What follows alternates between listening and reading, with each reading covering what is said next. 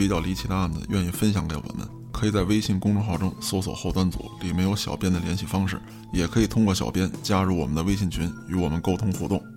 那么今天的这个案子，我要给大家讲讲一个人怎么会死了两次。话说，在南方一个比较大的城市，郊区附近呢，有这么一处安静的深秋。几个踏青的摄影爱好者准备到这采风，拍一些比较另类的照片。说白了呢，也就是这几个人呢，想拍一些类似于凶杀案现场的照片。哎，有人化好了妆啊，这个弄上血，哎，有的人拎着这个道具啊，什么斧头啊、刀啊什么之类的，还想拍照片。找了好几个场所，都觉得呢，哎，这不像个抛尸现场。啊，抛到路边上，那人家不就看见了吗？一般的草丛、树丛，这也不像抛尸的。他们就找，哎，发现这块真僻静啊，有山有石头，哎，有大树，哎，沟沟坎坎，要在这儿一躺一拍，那效果绝对出来了。可走近的时候啊，吓了一跳，他发现有一条狗啊，正在那吃什么呢？这狗回头一看这几个人，这几个人吓了一跳。这狗满嘴是血，嘴里还叼着块肉，几个人一害怕呀，就随便抄起东西往这狗身上扔，这狗就吓跑了。几个人好奇，就想看看这狗到底在啃什么。结果发现了一个大塑料袋，里面赫然的露出一只人手。万万没想到啊，碰上他妈真的了，随即报警。警察赶到之后啊，经初步判断。死者四十岁到五十岁之间，尸体被肢解，用塑料袋严密地包裹了好几层，而且里面还夹杂了石灰等吸水性较强的物质，地点相当隐秘。如果不是野狗啃食，很难被发现。就即便是这几个小伙子找到了这个地方，哎，觉得沟沟坎坎好像适合抛尸，但是因为有覆盖，他们也根本就没看见这个垃圾袋。并且碎尸的手法相当专业，下刀的地方都是人体比较脆弱的地方，切口相当整齐，只有面部是被一顿乱砍，面目全非，无法辨认。手上的指纹也被酸性物质处理过，表面的皮肤也受到了石灰的腐蚀，死亡时间超过一个月，基本上丧失了辨认的可能性。而警方这个时候呢？就翻阅了最近一个月的失踪人口的报案记录，发现没有，那就把时间扩大到两个月，发现只有一个老人走失，还是女性。那有没有可能是其他城市的人被杀了，然后被抛尸到这里呢？哎，或者说是外地来到这儿的人被杀了呢？为了解开这个谜团，那只好把尸体送到省里进行颅骨复原。复原图出来之后。正好，细心的法医在死者内裤里发现了一个暗兜，里面有张纸，但是受损严重。通过特殊技术还原，发现这是一张车票，票据显示是一名叫张三的人半个月之前从西部某市来到这里时用的车票。通过户籍登记查询，张三的户籍确实是西部某市的，而且长相与复原图十分相近。为了确定死者身份，警察就来到了西部的这座城市，与当地警方联系之后，发现没有得到张三的失踪的报案记录。那警方后来就直接去了张三他们家，哎，见到妻子就问他：“那个你们家张三走失几天了？”妻子一听，一脸懵逼啊，随后开始害怕起来。那细心的侦查员也发现到了妻子的紧张跟害怕，哎，觉得。这娘们不像好人呐，那绝对心里有鬼啊！可没想到妻子对警察说：“张三如果走失了，那跟我共处一室的人是谁呢？”那警察询问到了张三的上班地点之后，找到张三时也一脸懵逼。张三活得好好的呀，那有没有可能是张三的兄弟呢？那长得很像，在我们市被杀了。张三告诉警察，自己确实去过他们市。啊，不过是去看大嫂的。大哥多年前就去世了，两家关系不错，所以呢会去看看，但离得太远，也不是经常去。自己啊还有两个哥哥，但是呢，已经不在一个城市生活了。刚才说的去世的那位啊，是大哥，而二哥也在大哥去世的同一时间失踪了。这警察一听失踪了，还是跟大哥去世的同一时间，这事儿也太巧了吧！而且这张二失踪之后，家里人一直没报警，那死的会不会是张二呢？而张三会不会因为某些原因联合大嫂杀了二哥呢？那既然找到了相关人员，那没别的，上手的 DNA 检测，DNA 检测显示，也让警察大吃一惊，死者与张二的儿子不是父子关系，但这依旧有两种可能性：第一，死者不是张二，或者说孩子不是张二的。那随后对张家所有的直系亲属。都做了 DNA 采样，结果发现死者的 DNA 跟张大的女儿匹配一致。可张大不是死了吗？当地交通部门也开了这个责任认定书，还有死亡证明，明确的写着张大因汽车事故原因导致油箱起火。当时在车内的手机和驾驶证也与车主一致，尸体已经高度碳化，无法辨认。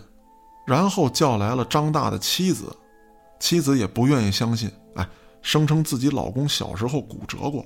法医检查之后，确认了死者的小腿有骨折痕迹，于是做出了死者身份的判断。但是说到这儿就说不通了，这张大怎么能死两次呢？经过警察的调查，得到了惊人的真相。现在大家就跟我一起看看，人怎么能够死两次？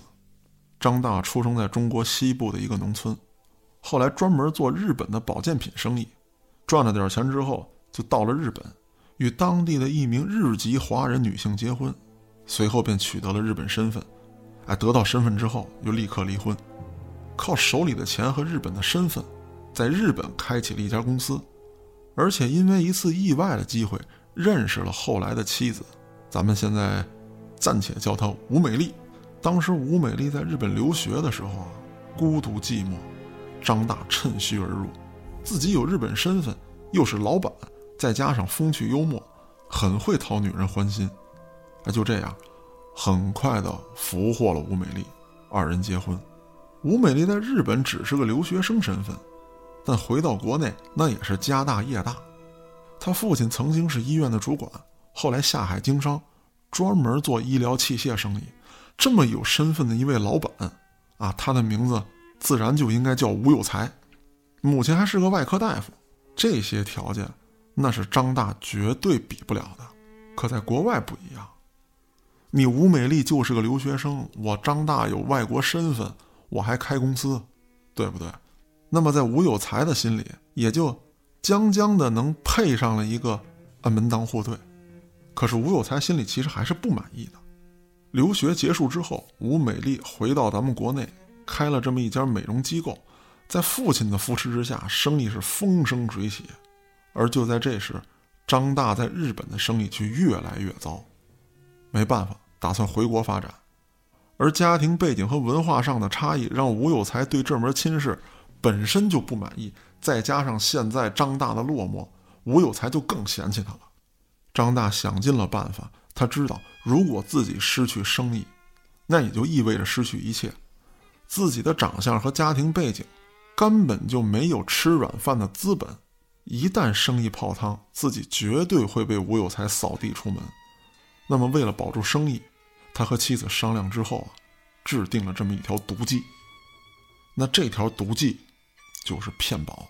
他跟妻子说：“如此这般，这般如此。”刚开始，妻子听到张大的计划之后，是惊出了一身的冷汗。受到家庭教育影响，这个吴美丽啊，可谓说是特别老实听话的这么一个女人，甚至说性格上很懦弱。张大的计划让她不寒而栗，她哪敢啊？但是架不住张大软磨硬泡，而且这个时候两个人已经有了孩子。张大说了。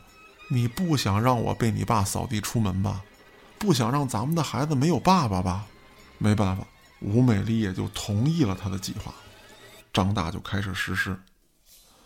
他开车前往了张二所在的城市，说生意现在做的不好，哎，能不能给大哥点钱？张二二话没说，决定帮助大哥。两人一边吃饭一边喝酒聊天，非常开心。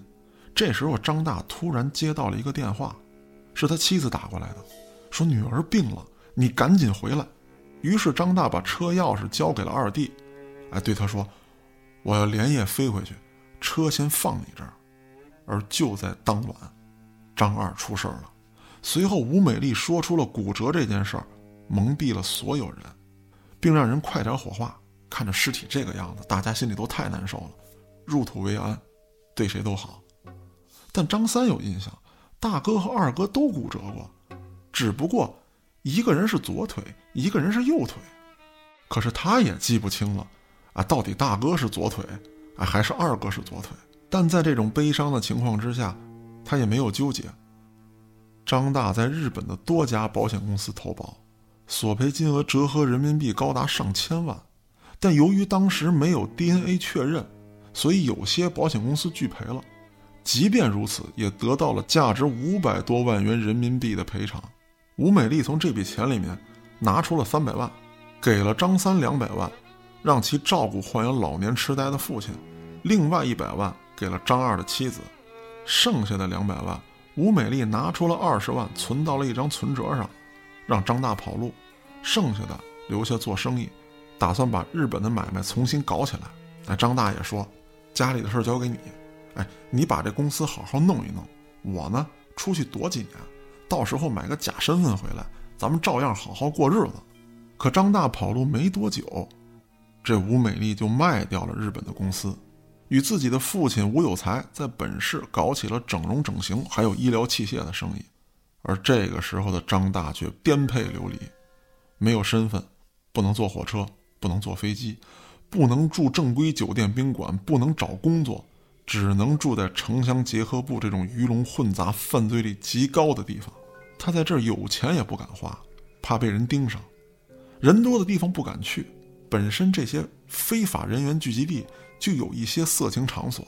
张大一个正当年的男性，有的时候，哎，真想解决一下生理问题，但他不敢去，因为他知道，他一旦被警方在这种地方抓起来，那对他来说，可就不是判几年的事儿。他就万劫不复。咱们刚才说了，这种地方充斥着大量的犯罪。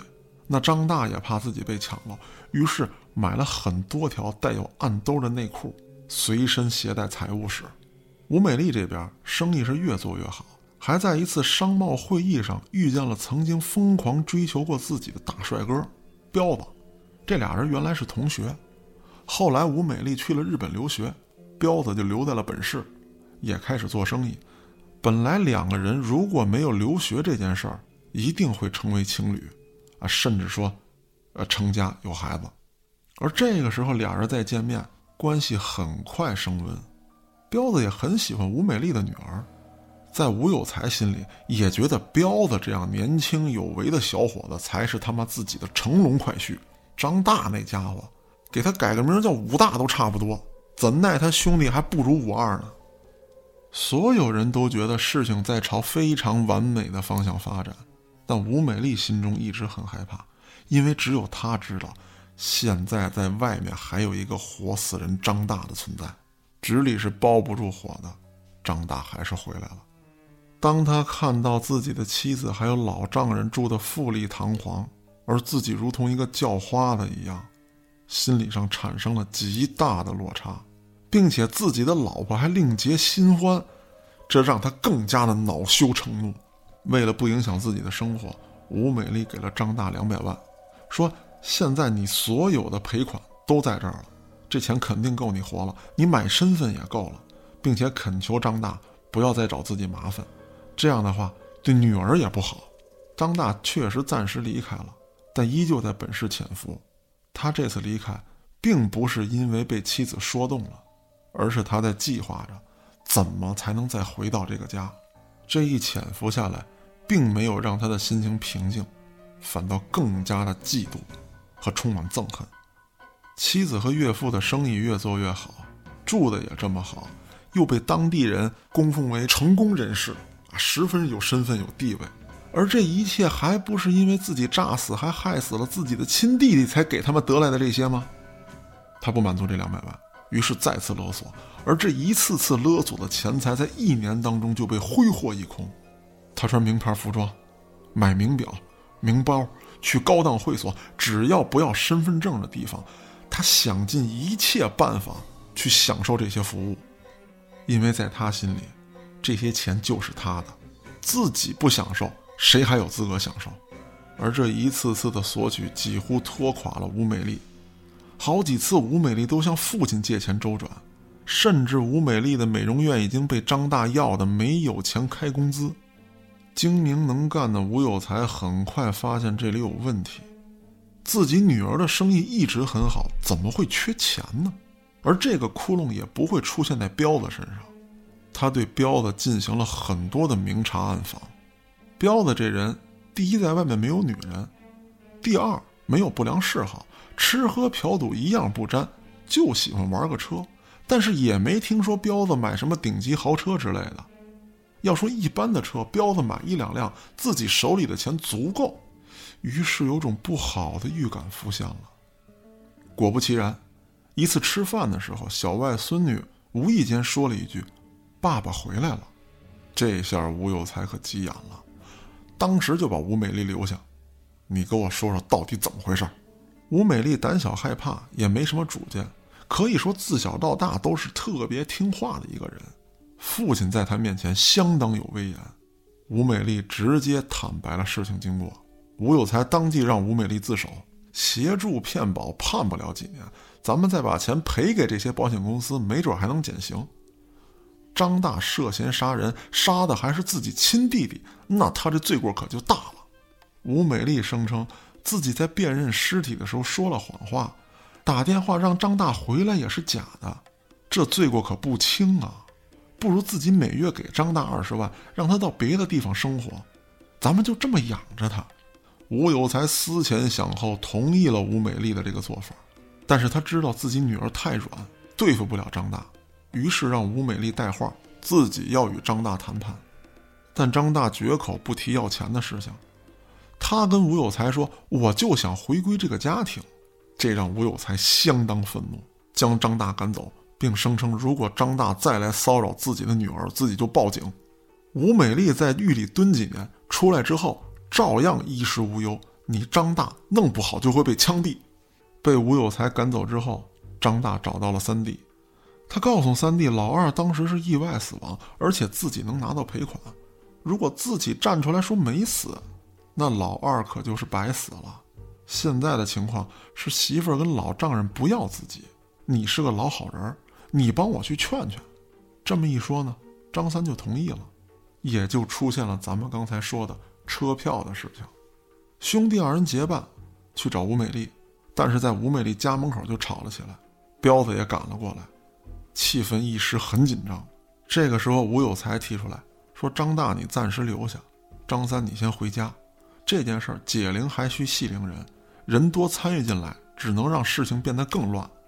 我一定会给张大一个说法。”张三走后，吴有才让张大自己先找一个地方住下来，给自己和女儿一晚上的时间商量一下这件事儿。第二天晚上一定给你一个答复。吴有才、吴美丽、彪子。三个人琢磨了一宿，一直没有特别好的一套方案。这个时候的张大已经成了一块狗皮膏药。如果说想要钱，以这三个人的经济实力，拿出个几百万不是问题。可是这时候的张大已经要走了几百万，依然不满足。他想要的是一辈子的衣食无忧，而且他不允许自己的东西被别人占有。特别是吴美丽，她非常了解张大这个人，可以说。张大是一个阴险小人，而且巧舌如簧。一旦失去了自己想要的东西，他甚至会不择手段。吴有才又再一次提出了让吴美丽自首的事情，说以张大的行为，应该能被判死刑。你无论怎么做，在里面蹲多少年，你出来之后依旧衣食无忧，孩子由我来照顾。可吴美丽不放心啊。假设说孩子的父亲被枪毙了，自己又蹲了大牢。不知道要多少年，那对孩子的心理成长是一个什么样的状态？再说父亲已经七十岁了，又怎么有能力再去照顾孩子呢？思前想后，那除了干掉张大之外，似乎也没别的办法。但是吴有才并没有告诉彪子自己心里想干掉张大，他只是跟彪子说：“明天晚上我跟张三见面，你给我找几个棒小伙子，把他绑到我的别墅去，我好好教训他一顿，不让这小子见点血，他是不知道咱们的厉害。”彪子这时候心里也是一肚子气呀，那我就找几个下手狠的。第二天晚上，张大刚到吴美丽家，就突然被人袭击，一顿胖揍，并捆了起来，塞进了车里，一路颠簸，送到了吴有才在郊外的别墅。这几个小伙子跟吴有才说：“老爷子，您坐好了，我们几个好好给这孙子松松骨，您什么时候解气了，咱什么时候完。”反正这小子也他妈不敢报警。老头摆了摆手，说：“几个小伙子，这事儿跟你们没关系，你们已经做得很不错了。你们打他，我不解气，他捆这儿了也跑不了。我老头子今天就好好活动活动筋骨。”于是乎呢，给了小伙子们点钱，说：“几位小兄弟吃点夜宵，啊，今天辛苦了。”几个小伙子一看老爷子发话了，这又给点了替了，那就走呗。这个时候的吴有才，根本就没有想打张大，他的目的就是宰了他。几天之前，他就已经从超市买好了刀具，还有包裹尸体的塑料袋。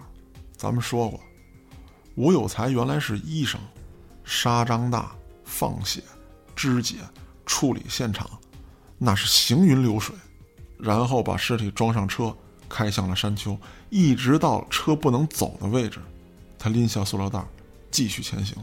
本来是想拖到更远的地方进行掩埋，但是体力不支，只好找了一个不容易被发现的地方就地抛尸。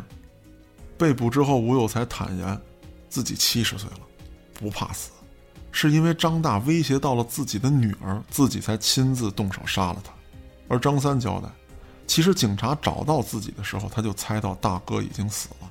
但如果真相被查出来，他担心自己的那两百万被拿走，所以一直隐瞒真相。而这一切，是因为吴美丽禁不住审问，交代的全部实情。当整理完这个案件的时候，我真的觉得人性根本经不住考验。张大为了赔款，能设计害死自己的弟弟。而张三也为了自己手里的钱，没有交代出事情真相。这个世界上还有什么比人心更可怕？这个案子在网上有很多版本，有的讲述者说呢，啊自己曾经是一名辅警，参与过这个案件，现在不干辅警这个工作了，转行了，所以说把案件拿出来分享给大家。也有的人说自己是名记者，曾经采访过涉案人员。还有办理这个案子的警察，但无论是哪个版本，这个案子算不上一个高智商犯罪，但却彻彻底底的揭露了人性。今天的节目就到这儿，咱们下个案子再见。